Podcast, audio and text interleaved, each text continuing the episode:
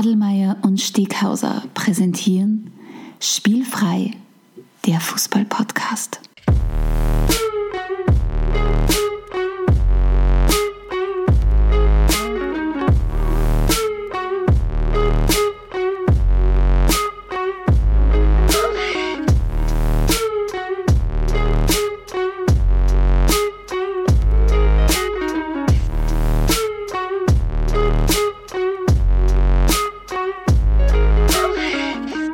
Herzlich willkommen zu einer neuen Folge von Spielfrei, der Fußball-Podcast direkt aus Graz. Und neben mir die alte Leier, der Adelmeier. Hallo Steghauser. Hallo Adelmeier, grüß dich. Gleich vorweg, es ostert. Steghauser, Ja. Äh, bist du schon in Osterstimmung? Ja, absolut. Ich habe dein Osten ist jetzt schon versteckt, also kannst du dann schon suchen gehen. Ihr seht, spannende Zeiten für Spielfrei. Äh, es freut uns sehr, dass ihr alle eingeschaltet habt. Episode 10. Ich habe kurz überlegt, lieber Steghauser, ob wir vielleicht hergehen und ob jetzt da, äh, das habe ich noch nicht erzählt, das erzähle ich gerade zum ersten Mal, römische Ziffern einführen bei unseren Episoden, weil dann wäre das nämlich die Episode X, was ich extrem cool Uh, finde. Episode X. Ja, Episode solche X. Sachen bin ich natürlich immer zum Haben. Also herzlich willkommen zur zehnten Episode äh, Spielfrei, dem Fußball-Podcast. Ja. Ganz großartig. Ähm, lieber Steghauser, was gibt es bei Spielfrei Neues? Ja, es ist mir natürlich mal wieder viel passiert. Also nachdem wir jetzt ja das letzte Schwerpunktthema ganz im Zeichen von England war, äh, kann ich an dieser Stelle auf jeden Fall nochmal ganz, ganz groß empfehlen, die aktuelle Kolumne vom Herrn Schwarz am Kickplatz. Er hat da so in dem Fall ein bisschen so von seinem ursprünglichen Schema abgewichen und hat ein bisschen einen Reisebericht geschrieben. Aber also für mich ist das also Anthony Bourdain meets Fußball. Also besser kann man es eigentlich nicht machen. Und das führt mir eigentlich gleich zur zweiten Kolumne, die wir jetzt, das mittlerweile, glaube ich, sogar zwei neue Ausgaben gibt. Und zwar ist das das Zeit- und Strafraumkontinuum vom, vom Ronald Bosch. Es ist einfach dieser Spirit, der, der uns ausmacht. Äh, vier Freunde, äh, fünf Freunde, die vor dem Fernseher sitzen, ein Spiel schauen und das kommentieren. Das ist ja neben, neben den ganzen Tätigkeiten, die wir sowieso schon zu, für Spielfrei machen, würde ich sagen, ist das ja genau das, was uns ausmacht. Über Fußball reden und Fußball schauen. Das ist es. Ja, und dann haben wir uns natürlich noch zu äh, zwei großen Interviews getroffen. Das eine ist das Basti Brödel-Interview, das es jetzt ja mittlerweile schon länger zum Lesen gibt. Also da haben wir sehr gute Resonanz gekriegt. Äh, wirklich viele Leute haben sich das durchgelesen, viele Leute haben sich bei uns gemeldet. Wir sind auch immer wieder für Feedback, Feedback dankbar. Egal, Das muss man nämlich so sagen. Man muss sagen, man muss sagen heutzutage, dass man für Feedback dankbar ist. Wir nehmen es auch extrem äh, offen an, das Feedback. erstens, Berücksichtigen erstens, das natürlich erstens auch muss man sagen, zweitens ist ja doch durchaus noch was Ungewohntes für uns, dass wir Feedback kriegen auf die Sachen, die wir machen. Zum Beispiel, äh, kürzlich hat man äh, mal eine E-Mail gekriegt äh, bezüglich ähm, am neuen. Kürzlich haben wir E-Mail gekriegt. Auch, auch das ist etwas Besonderes. Ja. Spielfrei startet komplett durch, haben kürzlich E-Mail gekriegt. Ja, aber sehr ähm, mit einem Themenvorschlag. Wir könnten ja mal die psychologische Seite des Fußballs betrachten. Und ich habe mir gedacht, ja, können wir wirklich einmal machen. Das heißt, seid gespannt, was sich in den kommenden Monaten zu tun wird. Absolut. Und das zweite große Interview, das wir äh, kürzlich äh, geführt haben, war mit dem Christian Ilzer, aktuell Trainer in Hartberg in der ersten, in der Sky Go ersten Liga, äh, weil uns das, das neue Schwerpunktthema zu ihm geführt hat. Und zwar beschäftigen wir uns jetzt ja mit dem Trainertum. Ne? Genauso ist es. Und der Christian Ilze ist ja insofern ähm, extrem spannend gewesen, weil er einerseits ein sehr, sehr vielversprechender Trainer ist. Absolut, ja. Also äh, er gilt wirklich in der Szene als wirklich ein bisschen als Taktikguru, Mhm. Taktikfuchs. Und zweitens ist natürlich lustig, weil es eine gewisse, wie soll ich sagen, eine gewisse private Verstrickung gibt, weil der Christian Ilzer und ich kommen aus der gleichen Gemeinde in der schönen Oststeiermark. Okay. bei Weiz nennt man das Ganze. Ah, das heißt, da sind die zwei größten Fußballer, wenn man so will, äh, ähm, haben sie da quasi fast getroffen zu diesem Interview. Fu Fußballtalente sozusagen. Fußballtalente, ja, genau. Ja. Es hat dann noch einen weiteren Bucher gegeben, der hat den Spitznamen Max Merkel gehabt. Äh, war, war auch sehr stark. Aber wie der Steger gesagt hat, das heutige Schwerpunktthema ist Trainer. Das heißt, wir haben heute für euch einiges vorbereitet. Und zwar möchten wir heute mit euch jetzt weniger über taktische Kniffe reden, äh, weil, wie gesagt, ihr kennt spielfrei. Spielfrei sind vor allem diejenigen, die sich um das ganze Drumherum, um die Typen, äh, mit den Typen im Fußball beschäftigen. Und genau das möchten wir heute auch tun. Wir möchten heute mit euch äh, ein bisschen drüber diskutieren, oder dass ihr uns zuhört, wenn wir drüber diskutieren, wie kann, welche Trainertypen gibt es überhaupt? Wie kann man den einen Trainer mit dem anderen vergleichen? Und deshalb haben wir für euch ein bisschen was vorbereitet, indem wir uns eingelesen haben, was für Typen werden definiert in der Literatur und dann werden wir natürlich hergehen und ganz, ganz spannend äh, einmal schauen, wie ordnet der Steghauser das ein? Wie ordnet der Adelmeier das ein? Das heißt, wie ordnet der Steghauser einen Klopp ein? Wie ordnet der Adelmeier einen Klopp Ist ein? schon ein kleiner Spoiler jetzt. ist ein kleiner Spoiler, gleich mal vorweg, aber ganz wichtig ist natürlich auch, was wäre der Steghauser für ein, ein Trainertyp vielleicht auch einmal, dass wir auch das einmal ansprechen werden. Ja, oder eben der Adelmeier, ne? Eh ganz klar. Ja, aber bevor wir zu dem kommen, ganz wichtig einmal, du hast das vorher schon kurz angesprochen, Episode X, Episode 10, es ist ein kleines Jubiläum, wir haben es tatsächlich geschafft, zweistellig zu werden. Dementsprechend kann natürlich das aktuelle Getränk der Episode eigentlich nur ein Sekt werden. Und du hast uns da ein kleines Flaschen mitgebracht. Ja. Und zwar habe ich einen feinsten Schlumberger aus dem Jahr 2015 mitgebracht. Äh, so, ein Sta- so, so, so nur zweier Flasche, das du gut trinken kannst, wenn du noch und noch Auto fahren musst. Ähm, und wie gesagt, lieber Steckhauser, ich gratuliere dir recht herzlich zum, zur zehnten Episode. Ja, ebenso Spielfrei. natürlich, ebenso, ja. Lassen wir die Korken knallen.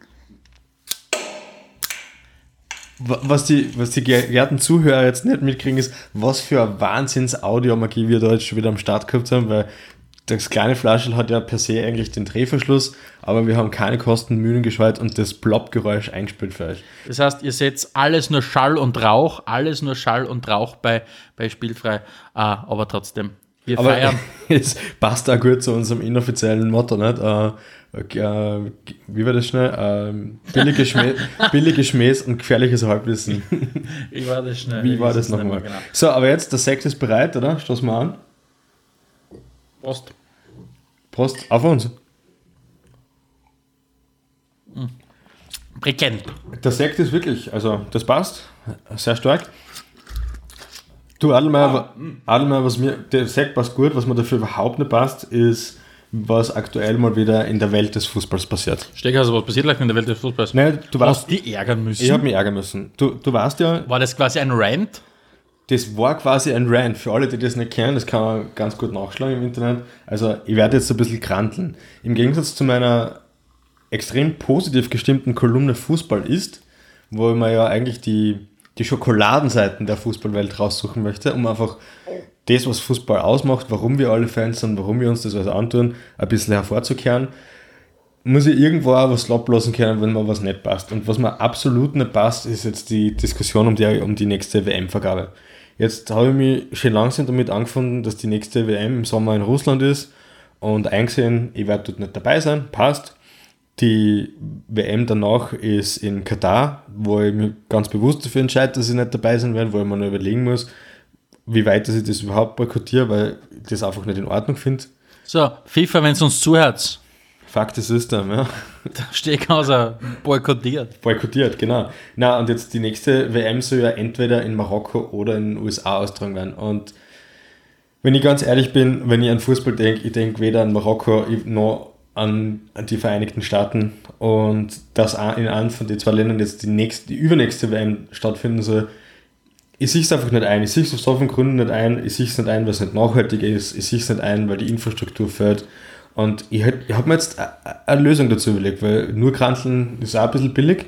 Und zwar folgendes. Ähm, ich finde, man sollte, so wie es halt im Fußball üblich, üblich ist, dass man für gewisse Dinge einfach Auflagen braucht. Und eine wunderbare Regel, die ich schon seit Ewigkeiten äh, gern hätte, ist, dass wenn man die Weltmeisterschaft gewinnt, auch eine Weltmeisterschaft austragen darf. Jetzt ist das vielleicht logistisch schwierig, dass man dann gleich die nächste Weltmeisterschaft austragt, aber ich finde zum Beispiel die übernächste. Jetzt stell dir vor, die übernächste Weltmeisterschaft wäre in Deutschland. Wäre eine interessante Geschichte. Dann kann man das ja noch erweitern um die, um die Regelung, wenn du eine der letzten drei Weltmeisterschaften austragen hast, dann geht es halt in so ein Open-Bid-Verfahren. Und bei dem Open-Bid-Verfahren würde ich einfach als, Vor als, als Auflage einführen, zumindest so, was jetzt nicht prozentuell oder wie man das ja immer anlegt, äh, vielleicht ein Drittel der Infrastruktur muss bereits vorhanden sein in dem Land, damit ich mich überhaupt bewerben darf. Das hätte einen netten Beigeschmack, das äh, anders wie in Katar jetzt zum Beispiel, wo Stadien aufgebaut extra werden und dann sogar, und das ist ja wirklich interessant, abgebaut werden, was keiner interessiert, einfach mal nachhaltig in Infrastruktur investieren muss und auch in allem, was, also nicht nur Stadien, sondern alles, was drumherum gehört. Hotels, äh, öffentliche ähm, Gasmittel. Verkehrsmittel, genau, alles Mögliche. Ich finde, das wäre einfach mal ein interessantes Konzept, wo man sagt, okay, bevor ich mich überhaupt bewerben kann, dass ich bei dieser WM austrage, muss ich mal ein bisschen in die Vorleistung gehen. Ein sehr spannender Gedanke, Herr Ja. Steckhauser. Vielleicht habt ihr eine Meinung dazu, vielleicht seht ihr das ganz anders wie ich. Wir würden uns auf jeden Fall über Feedback freuen. Also das wäre wirklich spannend zu wissen, was denkt die Spielfrei-Community? Freut sie sich auf eine WM in den USA? Freut sie sich auf eine WM in Marokko? Ja, vielleicht, wir werden's vielleicht liege ich ja komplett falsch, ja, kann ja sein. wird die Sendung kosten. Und die Ihr Großen, hört es schon im Hintergrund, es geht los. Die großen, die. Großen. Zehn, ja, schau. Yes, ja. Ob man den Einspieler drinnen lassen oder nicht, das entscheidet das Schneidetool im Hinterher. Ähm, genau, die großen zehn. Alma, was haben wir uns heute ausgedacht? Und zwar haben wir uns natürlich, wenn wir heute über Trainer sprechen, gesagt, okay, wir passen natürlich unsere großen zehn auch gleich an.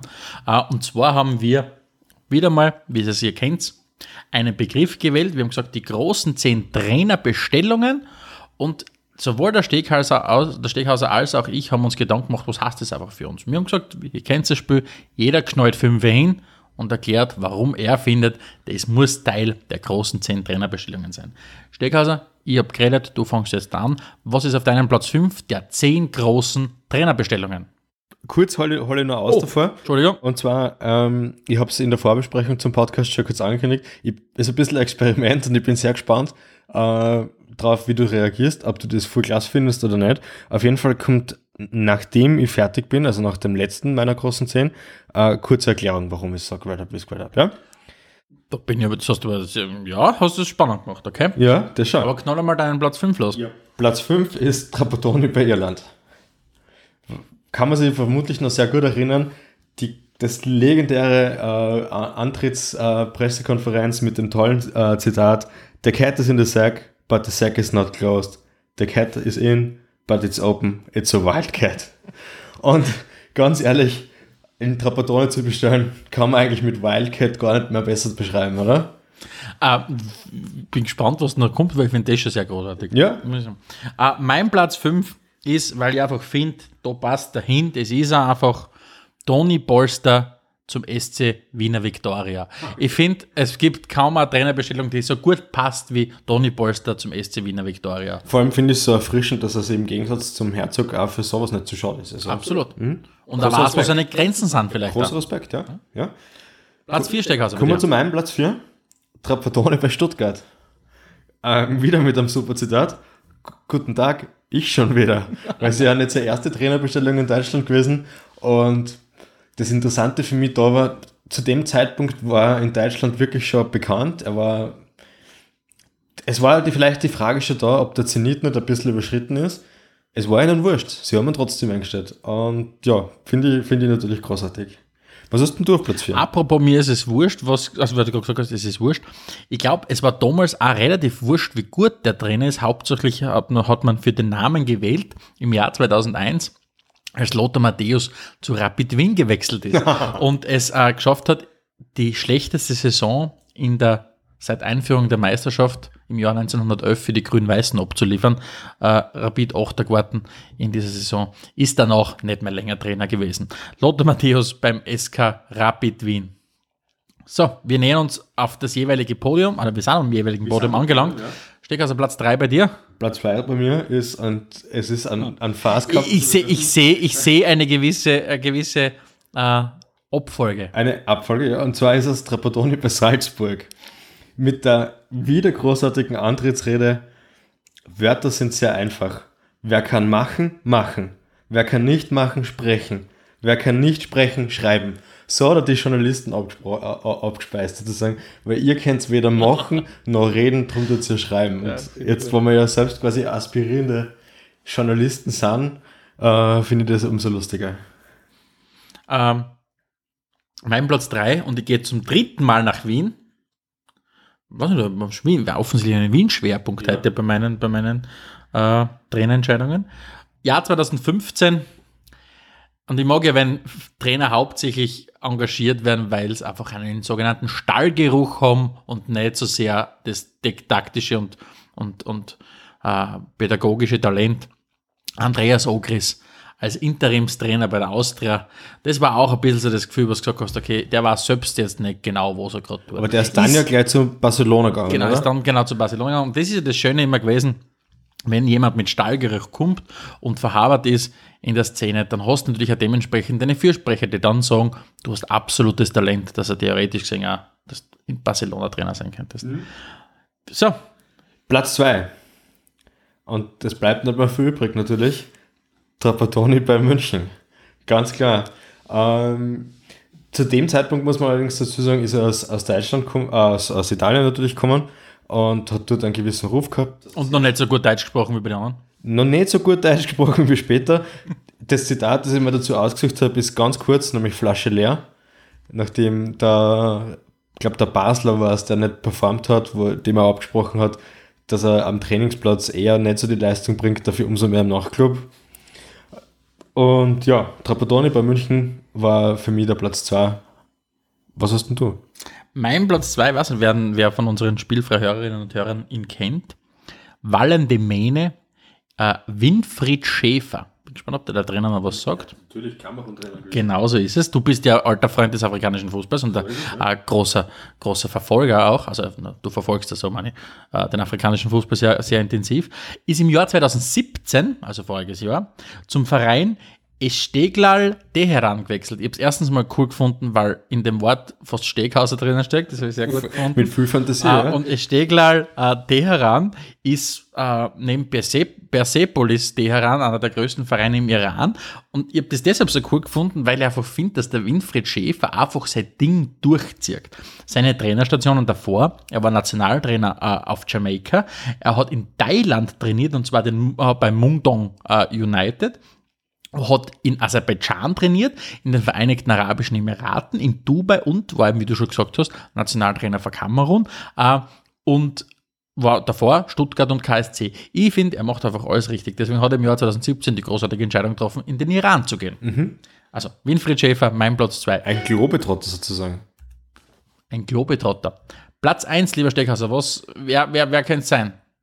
Ja, also der, der aufmerksame äh, Hörer weiß natürlich, auf Platz 1 gibt es nur eine Person, die kommen könnte. Und zwar ist natürlich wieder Trapattoni. Aber das Coole für mich ist, Trapattoni bei den Bayern 2. Nicht nur der großartige Film Rocky hat einen zweiten Teil gekriegt und dann noch mehrere. Ich wollte gerade sagen, ich stelle mir das extrem geil auf einem Filmplakat vor.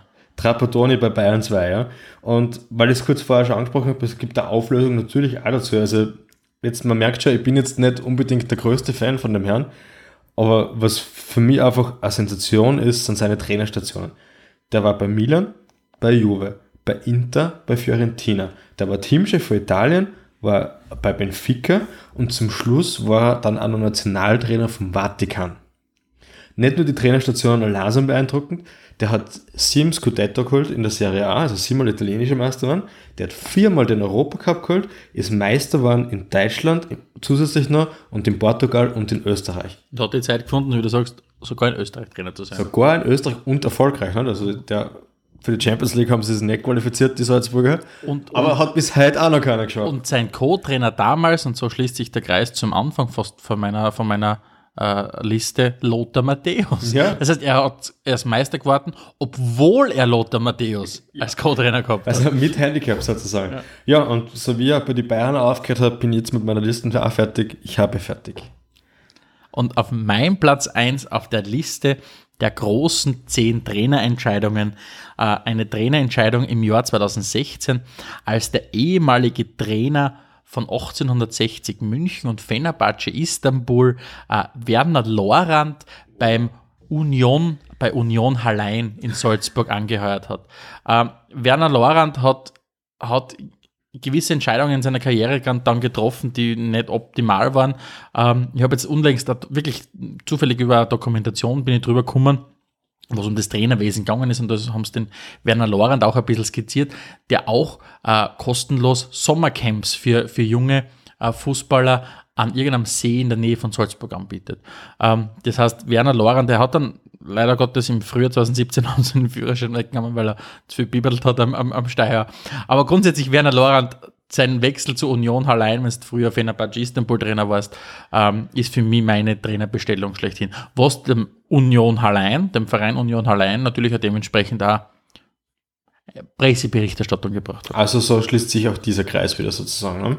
Welcher Kreis? Ja, du hast vorher gesagt, in, in den 90er Jahren war es natürlich vorher mal interessant, dass man Trainer bestellt. Das habe ich gesagt. Ja. ich's okay. ja, das waren, das waren unsere großen zehn. Ja, Wenn es von eurer Seite äh, Trainerbestellungen gibt, die eurer Meinung nach auch erwähnenswert gewesen wären, dann könnt ihr uns das ja auch zukommen lassen. Gut, ich würde vorschlagen, wir kommen zu unserem, unserem Hauptthema der Episode, nämlich dem Trainertum. Ähm, unser zweites inoffizielles Motto ist ja, die anderen suchen auch noch mit Google. Dementsprechend hast du quasi recherchiert, was es alles im Internet zu Trainertypen zu finden gibt. Ich finde es großartig, dass du die Mottos einfallen lässt. Ja, und vor allem dann behauptest, Ja, und dass unsere Mottos sind. Nein, finde find ich gut. Ja. Steakhouse hat die alte Wundertüte. Vielleicht nenne ich die ja so in Zukunft. Ja, wie du magst. Wobei mein Lieblingsspitzen immer noch Prohaska der Herzen ist. Also, aber gut. Äh, du hast jedenfalls Trainertypen recherchiert. Ich werde das Ganze um äh, lustige Späße und gefährlichem Halbwissen ein bisschen äh, äh, anreichern. Starten wir durch, oder? Schaut mal durch. Ähm, wie der Steckhauser gesagt hat, Trainertypen. Jetzt hat jeder von uns natürlich schon gewisse, jeder, der Fußball gespielt hat, irgendwann einmal die Erfahrung gemacht mit Trainern. Und Je- Jeder braucht einen Trainer. jeder braucht einen Trainer. Und wie viele von euch wahrscheinlich kennengelernt haben, können diese Trainertypen sehr, sehr unterschiedlich sein. Und das, das, die große, weite Welt des Internet bietet ganz viele tolle Informationen, wie man solche Typen einfach auch charakterisieren kann und wie man die gruppieren kann. Und ich möchte jetzt einfach euch eine kleine Auswahl, und da habe ich mich äh, inspirieren lassen von sehr vielen, sehr interessanten Quellen, einfach ein bisschen was zusammenfassen. Und zwar beginnen wir beim Trainertyp, ähm, den man eigentlich so zusammenfassen kann, wie, wie ich werde euch schon sagen, wie das funktioniert. Und zwar ist es der sogenannte Schleifer. Der Schleifer ist jemand, äh, der die Spieler wirklich regelmäßig an die Grenzen ihrer körperlichen äh, Belastbarkeit bringt. Das ist ein Mensch, der äh, einfach Kritik an seinem militärischen Umgang, Umgangston einfach überhaupt nicht toleriert. Bestes Beispiel dafür ist der Felix Magath. Felix Magath, der ja auch äh, dafür bekannt worden ist, bekannt äh, worden ist, äh, für seine Trainingsmethoden, wo wirklich die Spieler regelmäßig erbrochen haben, ähm, fällt genau in diese Char- Charakterisierung rein. Jetzt ist natürlich die Frage, warum gibt's, warum nimmt man solche Trainer, die, die, die so funktionieren? Ganz einfach, weil ihnen oft einmal der sportliche Erfolg einfach recht gibt. Und genauso ist es ja beim Felix Magath da. Man darf nicht vergessen, der hat zweimal mit den Bayern das Double geholt, ist äh, mit Wolfsburg Meister geworden. Aber oft einmal ist es dann so, wenn der sportliche Erfolg ausbleibt, sind diese Trainer relativ schnell weg. Und das ist oft einmal der Punkt, wo für die Spieler so quasi der Tag der Abrechnung dann erfolgt. Äh, weil dann sagst du auf einmal, das, das, meiste, das, das höchste Kompliment, diese, die dieser Schleife, Schleifertypen meistens kriegen, ist, ähm, ich bin so fit wie sonst nie. Was echt ein bisschen trauriger ist, dass echt einen, einen Schleifertypen braucht, damit äh, Spieler an ihre Leistungsgrenzen gehen. Ja? Die, die sportwissenschaftliche und Trainings, Trainerausbildung ist sich relativ einig darüber, dass an und für sich der Schleifertyp nicht mehr zeitgemäß ist. Aber es gibt ihn noch. Und Felix Magath ist immer noch äh, ein heißer Tipp, wenn es darum geht, du brauchst schon Jemanden, der die Mannschaft nochmal fit macht. Dann der nächste spannende Trainertyp, die sogenannte Spaßbremse. Äh, das heißt, das sind Leute, die ganz klar nach der Maxime leben, mit Kommunikation gewinnt man kein Spiel. Und äh, ich habe gelesen, eines der ältesten Beispiele davon war früher der Ernst Happel und äh, vielleicht etwas näheres Beispiel ist der Louis van Gaal. Das heißt, das sind Trainer, die in gewisser Art und Weise dem Schleifer ähneln und die aber eigentlich ganz klar auch sagen, was die Spieler wollen, das ist mir relativ egal. Ähm, und er ist ja grundsätzlich, der, der, der, die Spaßbremsen ist ja jemand, der nie zufrieden ist, unabhängig davon, wie das Spiel, aus, wie das Spiel ausgeht. Ja, von Karl ist da eher ein super Thema, weil ähm, Kommunikation ist sicher interessant bei ihm. Er lässt sich ja zum Beispiel auch von seinen Töchtern siezen. Also da siehst du eigentlich schon, sowohl das Thema Spaß ist nicht unbedingt im Vordergrund, als auch Kommunikation ist sehr, sehr fragwürdig in so einer Familie. Das heißt, wir haben jetzt mal zwei spannende Typen und vielleicht der ein oder andere Zuhörer wird sich denken, aha, ich habe vielleicht schon mal die ein oder andere Erfahrung mit demjenigen gemacht. Das heißt, wir haben bis jetzt den Schleifer und die Spaßbremse. Äh, die dritte Kategorie, und jetzt gehen wir vielleicht in eine bisschen andere pädagogische Richtung, ist der sogenannte Professor. Äh, der Professor ist jemand, äh, der oft einmal von der Kritiker hat, der oft einmal von Kritikern als Oberlehrer bezeichnet worden sind, weil das sind Spieler oder Trainer, die einfach eine gewisse Zeit benötigen, um eine Mannschaft weiterzuentwickeln. Das heißt, die funktionieren auch nur dann, wenn sie vom Vorstand oder von der Vereinsführung dementsprechend auch Zeit eingeräumt bekommen. Wenn du einen Vorstand hast oder eine Vereinsführung hast, die sehr schnell Trainer entlässt, dann wird der Professortyp ähm, nicht gar so gut funktionieren. Und der Professortyp ist insofern sehr beliebt, weil es er schafft, die gesamte Mannschaft relativ gut einzubinden. Das heißt, er konzentriert sich oft darauf, junge Spieler weiterzuentwickeln und die älteren Spieler bindet er ein, indem er, also quasi in diese Entwicklung der jungen Spieler. Das heißt, er schafft wirklich den Bogen zu spannen. Und das sind meistens sehr, sehr ruhige Typen, die ständig alles analysieren. Und der vielleicht bekannteste oder in unserem deutschsprachigen Raum einer der bekanntesten ist sicher der Ralf Rangnick, der mittlerweile natürlich dementsprechend mit seiner Art RB Leipzig vorangetrieben hat, aber früher natürlich als Trainer auch Erfolg gehabt hat. True Fun Fact, Fun Fact an dieser Stelle. Der Ivica Ossim seinerzeit als Spieler nach Straßburg gewechselt, aus dem einzigen Grund, weil ein tatsächlicher Universitätsprofessor Trainer von Straßburg war. Und weitere Fun Fact, der Wasserträger vom Ossim seinerzeit war der Arsene Wenger. Da schau her, das habe ich nicht gewusst. Sehr cool. Mhm. Alexander Steghauser, dein, einer deiner Lieblingsvereine ist ja der, der wunderbare FC Bayern. Jetzt werden ein paar sagen, wow, Bayern. Ähm, da gibt es ja einen, einen, relativ erfolgreichen Trainer mit dem Jupp Heynckes. Und der Jupp Heynckes ist so ein bisschen das Aushängeschild für die Kategorie, für die nächste Kategorie. Das heißt, nach dem Schleifer, nach der Spaßbremsen und dem Professor gibt es den sogenannten Ersatzvater. Der Ersatzvater, äh, man bezeichnet den Ersatzvater hin und wieder, äh, warte mal, also der Ersatzvater ist relativ ähnlich wie ein Kumpeltyp, aber der Ersatzvater ist vor allem dadurch gekennzeichnet, dass er seine Spieler wirklich unglaublich gut kennt und, und sie fast wie Söhne bezeichnet oder wie Söhne behandelt. Und der ist jemand, der sich wirklich um die persönlichen Stärken und Schwächen von, von den Spielern kümmert. Und er weiß aber ganz genau, weil diese Typen kommen natürlich extrem gut an bei Mannschaften, weil du jemand bist, mit dem du immer reden kannst und so weiter. Er weiß aber ganz genau, wie er seine Art und Weise nutzen kann, um Spieler dementsprechend zu steuern, dass sie das tun, was er will. Das heißt, das sind Trainer, die meistens relativ locker wirken, da braucht man nur an Heinke seine, seine Pressekonferenzen denken, aber genau weiß, wann er die Zügel anziehen muss. Und das ist im Ideal für Teams, ähm, die wirklich fußballerisch schon sehr gut aufgestellt sind. Das heißt, der Professor, du brauchst keinen Professortypen beim Bayern, bei den Bayern. Du brauchst keine, du brauchst keine Spieler entwickeln. Du brauchst eher, du hast schon gut entwickelte Mannschaft. Und das sind im Ideal für Teams diese, diese Ersatzväter-Trainer, ähm, die einfach fußballerisch gut ausgebildet sind und die einfach eine gewisse, wo einfach eine gewisse Leistungsdichten herrscht. Ist das das, was man in Österreich auch mitunter als, ähm, wie, wie war da immer der Name so schön, ähm, als, als, als äh, Motivator bezeichnen kann? Oh, danke, dass du schon vorausgreifst. Na, der Motivator ist ähnlich, ja. weil er auch sehr über die persönliche Schiene kommt, aber der Motivator ist ein bisschen eigens charakterisiert. Ich komme nachher darauf zu sprechen, auf den Motivator noch. Ähm, und was, aber was man, glaube ich, auch relativ gut sieht beim, beim Jupp, Heim, äh, Jupp Heynckes als, als Ersatzvatertyp, das, ist ein, das sind Trainer, die es schaffen, die Ersatzbank selbst als was extrem Wichtiges zu verkaufen. Das heißt, der einfach ganz klar zu erkennen gibt, die Ersatzbank selber ist schon mal ein extrem wichtiger Teil der Mannschaft.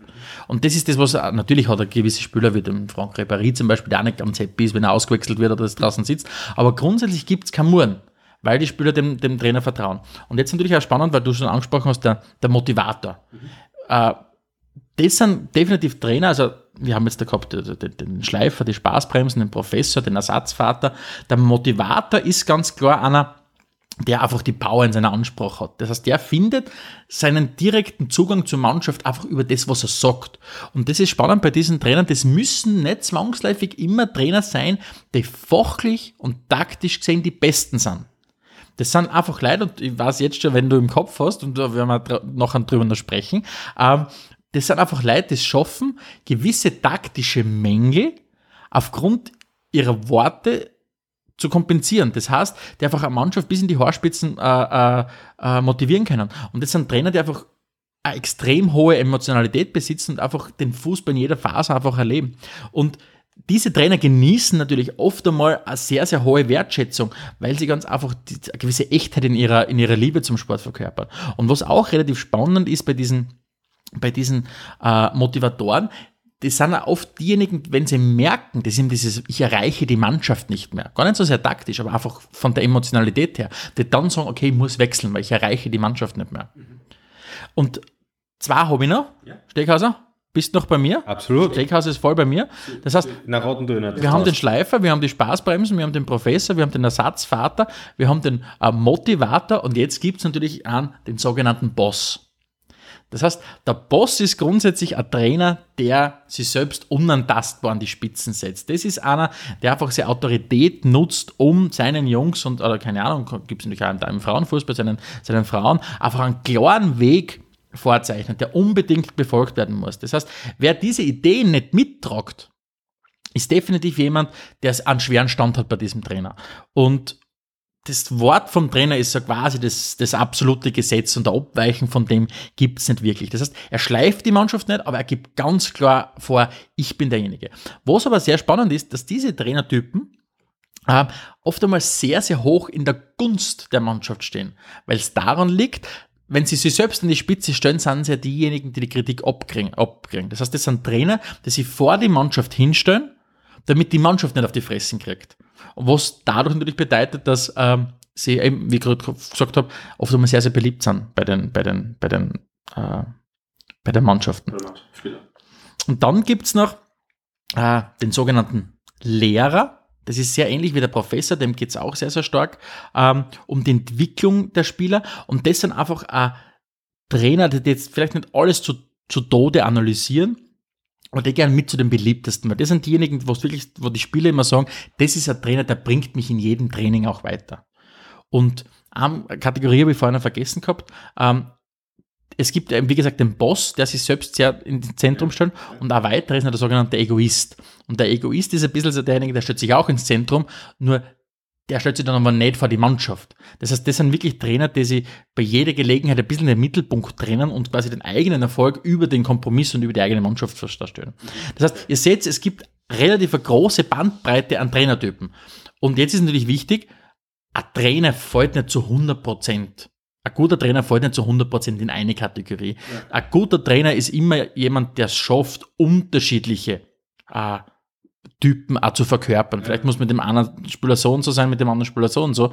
Aber grundsätzlich gibt es das mal als eine sehr, sehr spannende Kategorisierung. Ja, super. Also auf jeden Fall, in der Form habe ich das so eigentlich noch nie betrachtet. Von dem her hast du jetzt da, sage ich mal, die graue Theorie etwas bunt wirken lassen. Oh, Danke dafür. Aber um das jetzt noch ein bisschen zu verdeutlichen, haben wir uns jetzt noch rausgesucht, ein paar Trainertypen raus, also nicht nur Trainertypen, sondern tatsächliche Personen rausgesucht, die mitunter eben in eine oder wie du auch schon gesagt hast, in vielleicht mehrere Kategorien fallen können. Und zusätzlich hast du mir noch die Hausaufgabe gegeben, dass ich mir auch noch für jeden dieser Trainer einen Spitznamen überlegen soll. Hast du das auch gemacht oder habt ihr das nur ich gemacht? ich habe dir die Hausaufgabe gegeben. Ah, okay, ja. Na passt. Ja, dann starten wir mit dem ersten Trainer, würde ich sagen, oder? Äh, Spitzname zuerst. der Grim One. Der Grim One. Ja, okay. Naja, also der tatsächliche Spitzname für ihn ist der, der Special One. Es geht natürlich um Mourinho, ganz klar. Ähm, also wie, wie, wie, wie kategorisierst du? Was, was denkst du über diesen Menschen? naja, zunächst einmal, äh, bevor ich ihn jetzt kategorisiere, folgende Beobachtung. Also das ist eigentlich das Einzige, wie man sein Verhalten erklären kann. Ich glaube ganz fest dran, dass der Mourinho am Anfang von der Saison eine Ansprache in der Kabine halt, wo er sagt, Burschen, passt auf. Was auch immer ich zur Presse sage, egal wie verrückt, es ist völlig egal. Zählen tut nur, was ich in der Kabine bei euch sage. Alles andere ist nur Show für die Medien. Anders kann ich sein Verhalten nicht erklären, weil das ist, das wäre der, der absolute Selbstmord für jedes Mannschaftsgefüge. Und vor allem nämlich auch, es gibt echt schon einige Indizien, die das wirklich, die das wirklich unterstreichen. Ähm, die ganze Pogba-Diskussion der letzten Wochen, er hat oftmals nicht gespielt, war auf der Satzbank, äh, er hat gebrochen mit Mourinho etc. pp. Letztens wird er eingewechselt, spielt ein paar Minuten, spielt super, passt alles. Danach wird der Mourinho interviewt. Wer kommt ins Bild? Der Pogba gibt ihm ein High Five, lacht und geht wieder. Was absolut nicht passt zu der Berichterstattung der letzten Wochen, wo ich sage, ja, die machen sie das intern aus. Die sagt, ja, ich stelle mich vor euch, ich schaue, dass möglichst die, die Medien über mich berichten, über das, was ich schon wieder für einen Blödsinn sage, damit ihr in Ruhe euch auf eure Spiele konzentrieren könnt. Das ist genau, also das ist das erste Beispiel, das einfach wunderbar zuordnen kannst dem Typ des Bosses. Genau. Das ist das, was wir vorher besprochen haben. Und das ist oft einmal, warum, also wo die Presse vielleicht glaubt, der Typ kann nicht funktionieren, weil wenn er zu uns so quasi so böse ist und so gemein ist und uns beschimpft, dann ist er sicher auch zu seiner Mannschaft so. Der Boss funktioniert eben genau nicht so. Und der Mourinho, das ist ja, das ist egal mit welchem, was für Interview man liest oder hört, mit welchem Spiel auch immer, es wird immer das Gleiche gesagt zu Wien. Es ist super mit ihm zu arbeiten, weil er genau das, wie du sagst, er hergeht und ich kann mir durchaus vorstellen, dass so wie du sagst, dass er zu Beginn der Saison genau diese Rede hält Ja. und sagt, was ich da draußen mache, ist wurscht. Das wäre Das was man da drinnen macht. einzige Manko, was ich mit Mourinho mittlerweile doch habe, ist es, er im Gegensatz zum guten Wein reift er irgendwie nicht so gut mit, Zeit, mit der Zeit. Ähm, während er verständlicherweise mitunter noch bei Chelsea und so ähm, äh, defensiv geprägte Spielweise gehabt hat, weil halt auch andere Vereine wie Barcelona etc.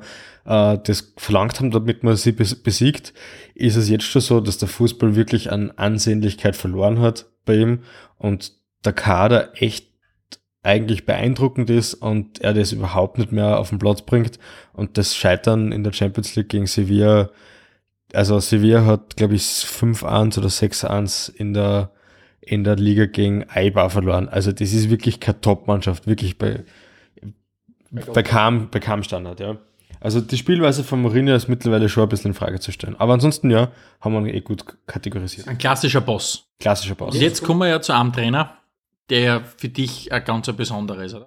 Der Unterkäfer. Der Unterkiefer. habe ich ihn genannt, ja. Äh, äh, es geht natürlich um den Jürgen Klopp, aktuell Trainer bei Liverpool. Und ähm, jetzt ist zumindest bei den Leuten, die mich kennen, schon bekannt, dass ich, dass ich nicht so ein großer Fan von ihm bin. Pui. Aber, äh, und die ver- versuchen, positive, positive Seiten hervorzukehren, aber ich werde ein sehr anschauliches Beispiel bringen, warum er nicht so ein guter Trainer ist. Was ich beeindruckend finde, ist, wie er mit Talenten umgeht, wie er einzelne Spieler fördert, wie er aus Spielern, die mitunter schon abgeschrieben sind, äh, was außerholt, wie er aus jungen Spielern extrem viel außerholt, immer wieder auch schaut, dass er, und da, da sieht man auch so schön, dass man, obwohl er sicher prinzipiell jetzt nicht so als Boss aufspielt, aber trotzdem wunderbar eine Eigenschaft daraus hat, nämlich, dass er die Medien von jungen Spielern weglenkt und sagt, der Bursche ist 17, 18 Jahre, die Leistung, die er bringt, ist ein Wahnsinn, ich will dass er kritisiert wird. Echt wunderbar. Das Negativbeispiel ist halt, ähm, gegen deine heißgeliebten Spurs spielt Liverpool in der Premier League.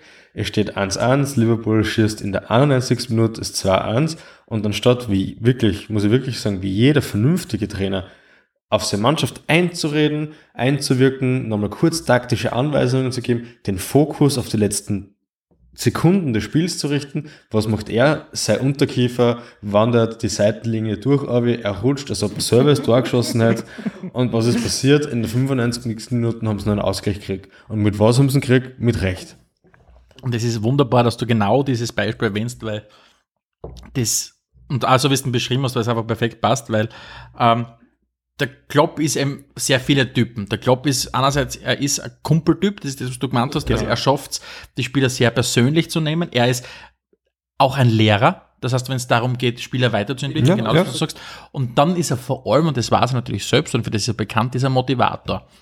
Und da haben wir, wie, wir vorher, wie ich vorher gesagt habe, genau dieses Problem beim Motivator. Der Motivator ist oft derjenige, der es schafft, die Spieler richtig heiß zu machen. Was zum Beispiel beim Jürgen Klopp extrem spannend ist und bei diesem Motivator-Typen insgesamt, Motivatoren schaffen es, einer Mannschaft wie dem FC Liverpool beispielsweise, selbst das Cup-Spiel gegen einen Zweitligisten als etwas zu verkaufen, Leidl, da geht's um alles.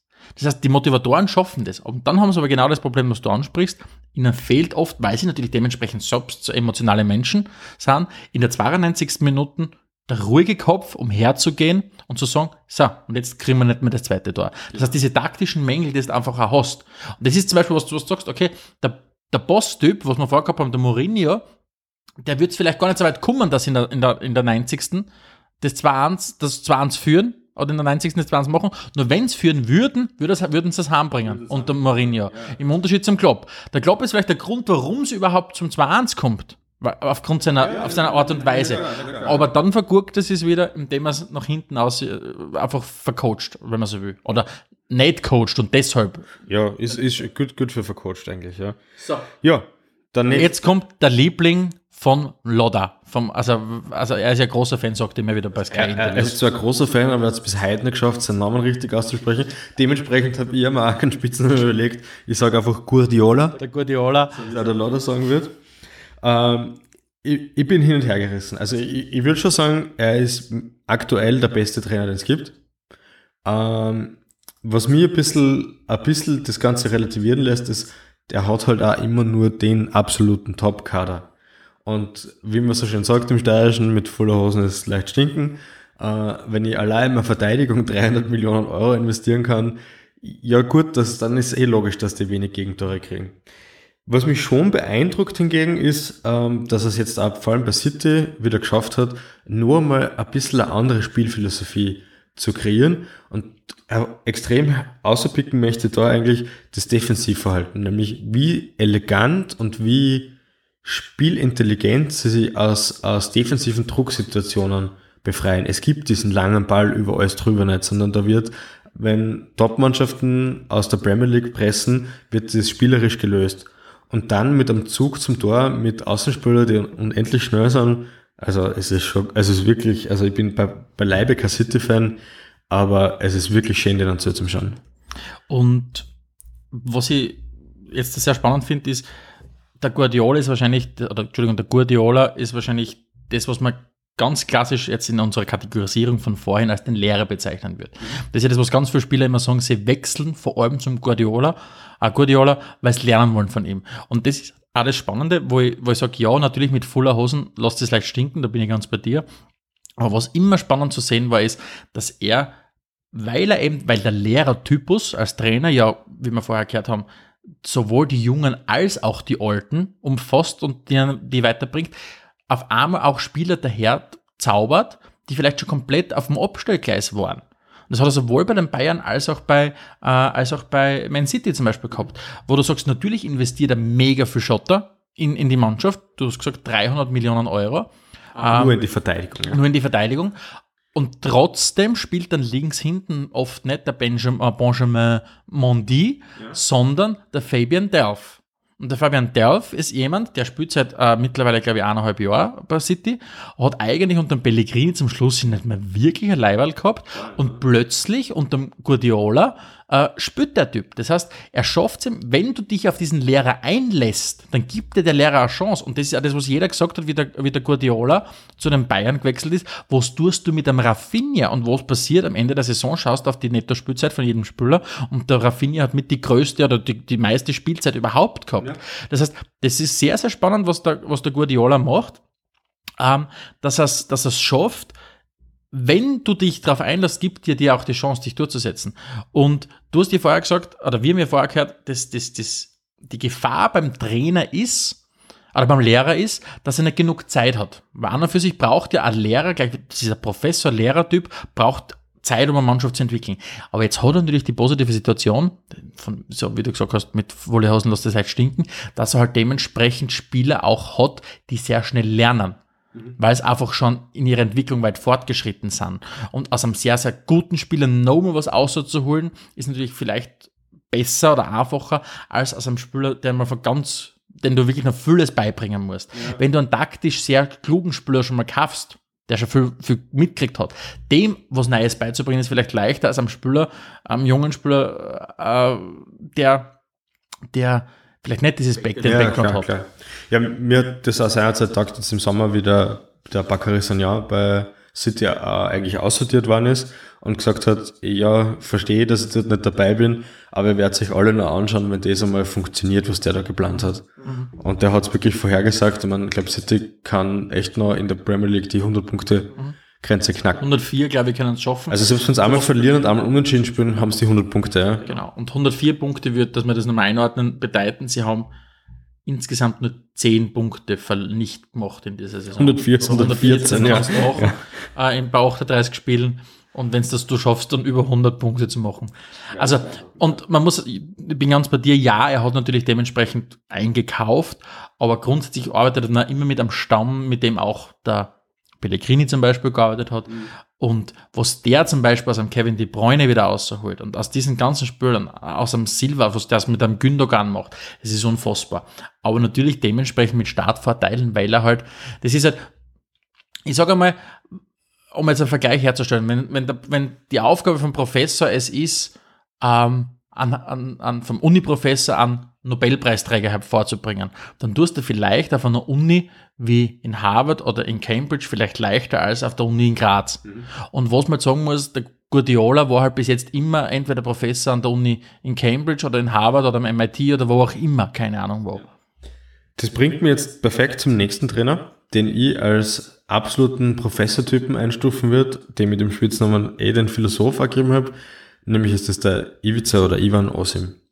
Also wo schon mal bei uns sehr viel mitschwingt. Nicht? Weil das Klar, der lokale Bezug ist, ist natürlich gegeben, der ist ewig lang in Graz bei Sturm gewesen und der hat es halt geschafft, dass er jetzt sicher nicht äh, einen Nobelpreis oder Nobelpreisträger her hervorgebracht hat, um bei deiner Metapher zu bleiben, aber er hat es mit einer, sage ich mal, mehr als durchschnittlichen Universität wirklich sehr, sehr weit geschafft, hat wirklich für Furore gesorgt teilweise, hat, hat für österreichische Verhältnisse Sachen erreicht, die eigentlich bis heute unerreicht sind und ja, was mir bei ihm einfach auch positiv in Erinnerung geblieben ist, ist, ähm, dass er auch immer wieder ein Auge gehabt hat für, was heißt, der Auge gehabt hat, er hat einfach super gesehen, wie, was für Auswirkungen die Gesellschaft auf den Fußball hat und umgekehrt.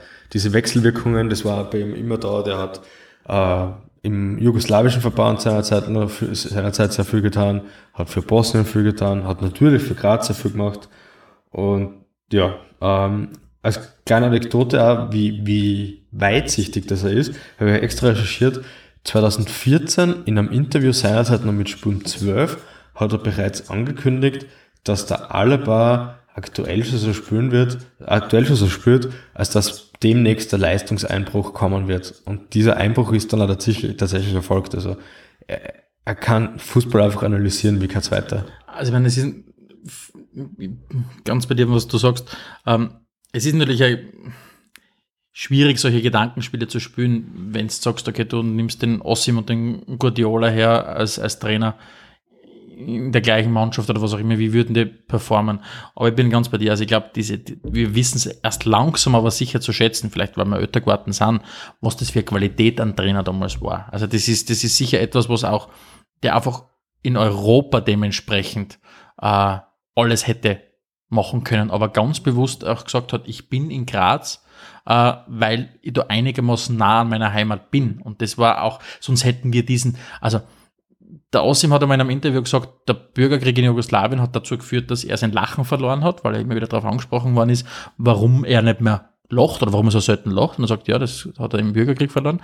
Und der Bürgerkrieg war auch wahrscheinlich der Grund, warum er überhaupt so lange bei Sturm war.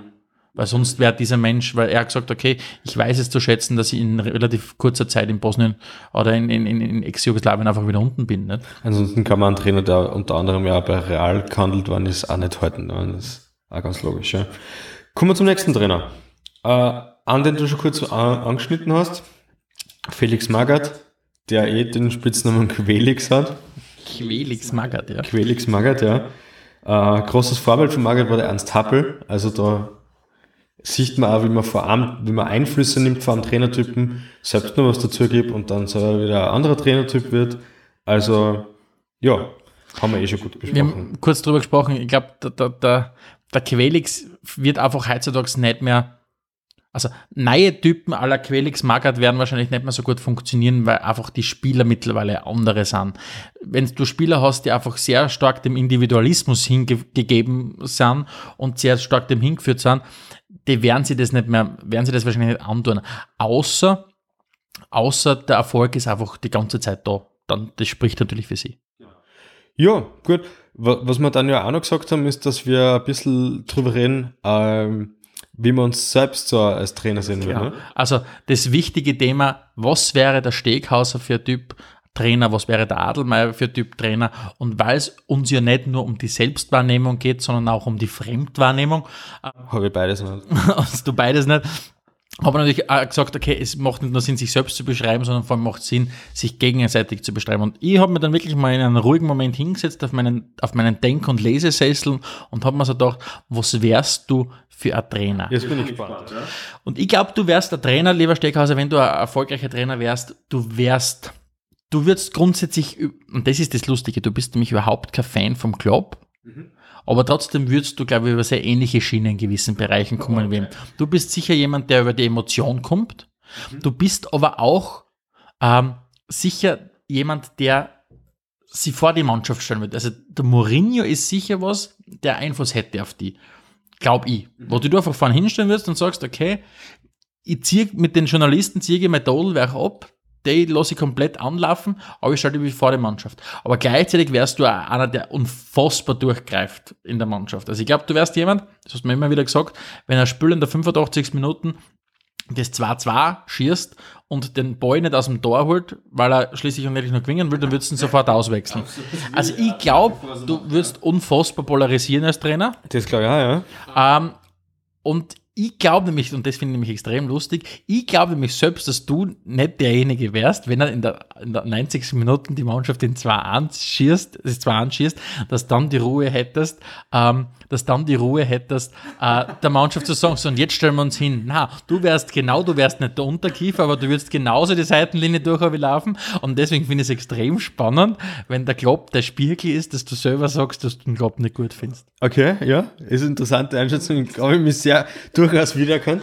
Wenn ich, mich- wenn ich mich mit einem aktuellen Trainer vergleichen würde, würde ich jetzt wahrscheinlich gerade keine, keine äh, Blumen selbst zustecken, aber, aber ein bisschen wäre es so konnte, ja. Also, was mir schon wichtig Du wärst der Simeone. Du wärst nicht der Conte. Ich weiß nicht, ja. Ja, wobei, wobei, wobei, du hast schon recht, Entschuldigung, ich wollte nicht unterbrechen, du hast schon recht, weil der Conte zuckt ja komplett. Genau, also, also einerseits, was mir schon sehr wichtig wäre, wäre dieser Fokus auf, auf, auf Disziplin und Kondition und so am Spieler. Aber andererseits natürlich das Emotionale ist sicher da und vor allem hätte ich auch so, so, so Spa Spaßvögel aller Ribéry, die hätten bei mir bei aller Disziplin einen absoluten Bonus. Also wer mich zum Lachen bringt, gewinnt. Ja, und du glaube, du würdest da mit sechs Stürmen spielen, wenn es sein muss. Wenn es sein muss, aber ich habe auch, Ich glaube, du hättest da allgemein, glaube ich, sechs bis acht Stürme. also die Philosophie ist sicher wahrscheinlich nicht allzu gut für einen erfolgreichen Trainer. Lieber 4-3 verlieren als 1-0 gewinnen. Ja?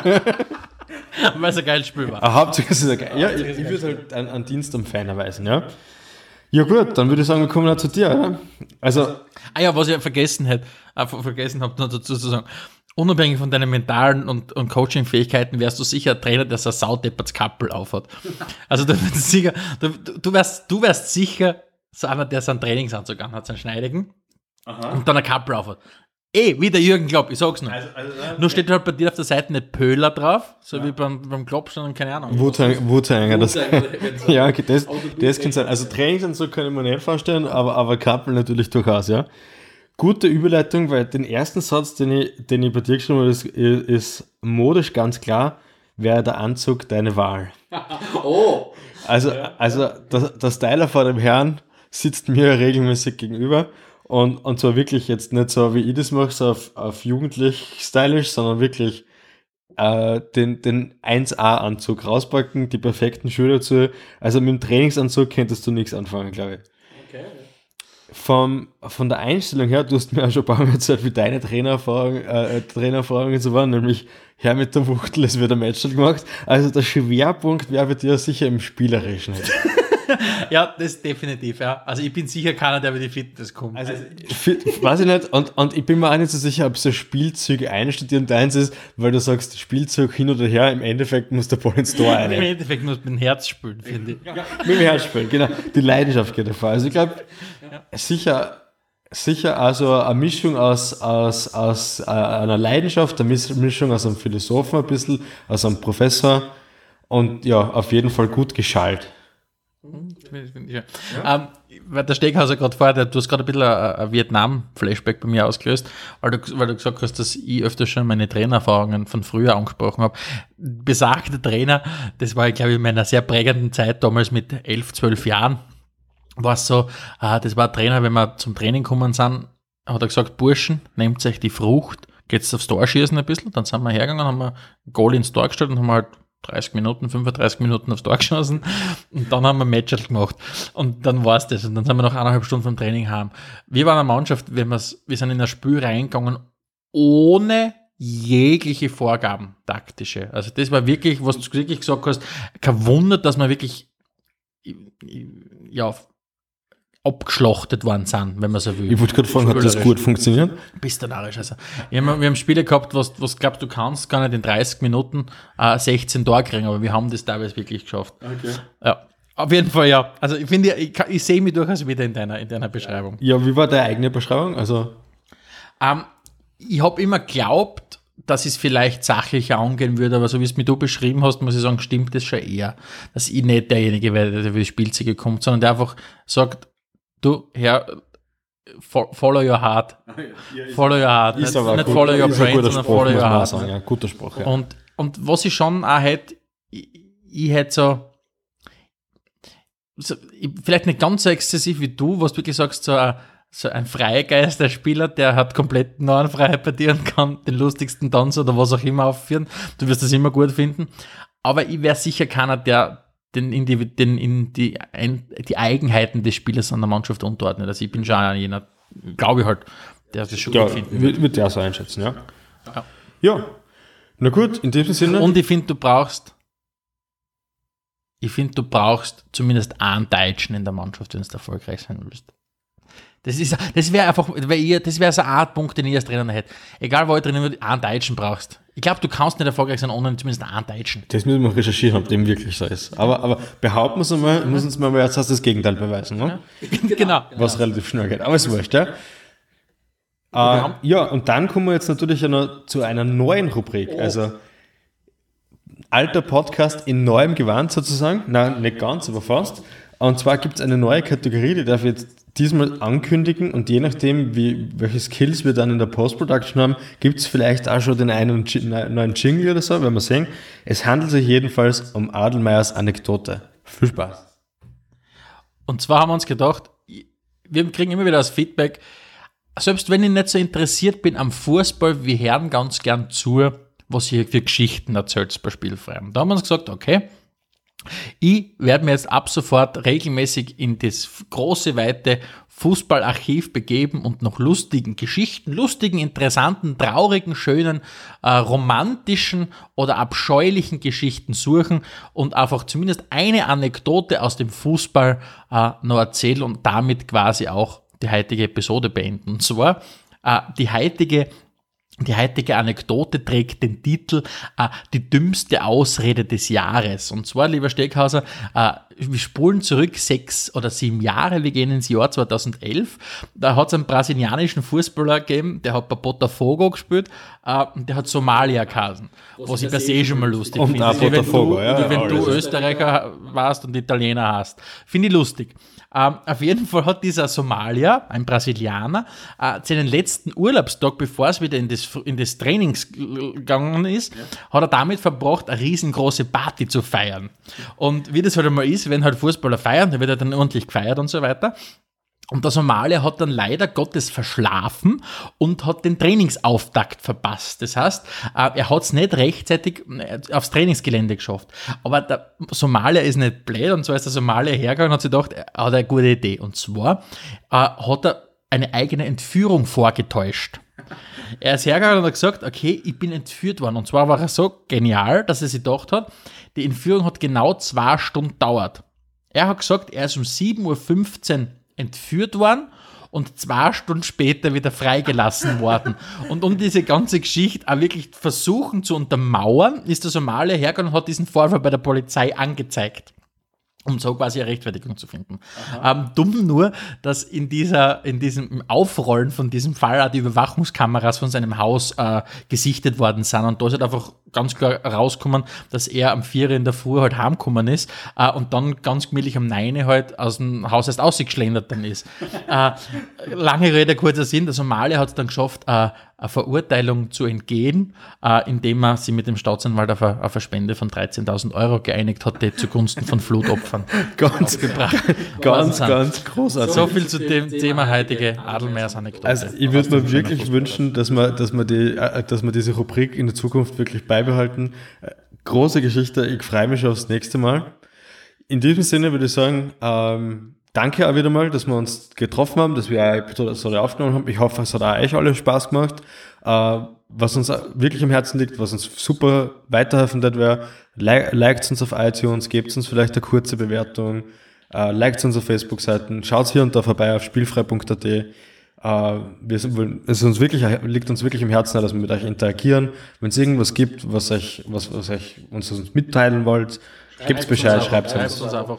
Wie der Steghauser schon gesagt hat, wir werden angeschrieben und mit echt mit coolen Ideen und coolen Vorschlägen. Genau. Also wenn es sagt, Adelmeier Steghauser, ich hätte eine Idee für euch, macht mal das und das. Schießt's los. Empfehlt uns weiter an eure Freunde und Freundinnen, eure Eltern, eure Großeltern, jeder, der gern Fußball-Podcasts hört, vor allem eure Großeltern. Ähm, Müsst ihr da ein bisschen technisch noch unterstützen, aber wir sind, Spotify, wir sind auch auf Spotify, genau. Ja, gut. Dann danke vielmals. Wir hören uns bald wieder. Wir hören uns bald wieder. Bis dann. Ciao. Adelmeier und Steghauser präsentierten Spielfrei, der Fußball-Podcast.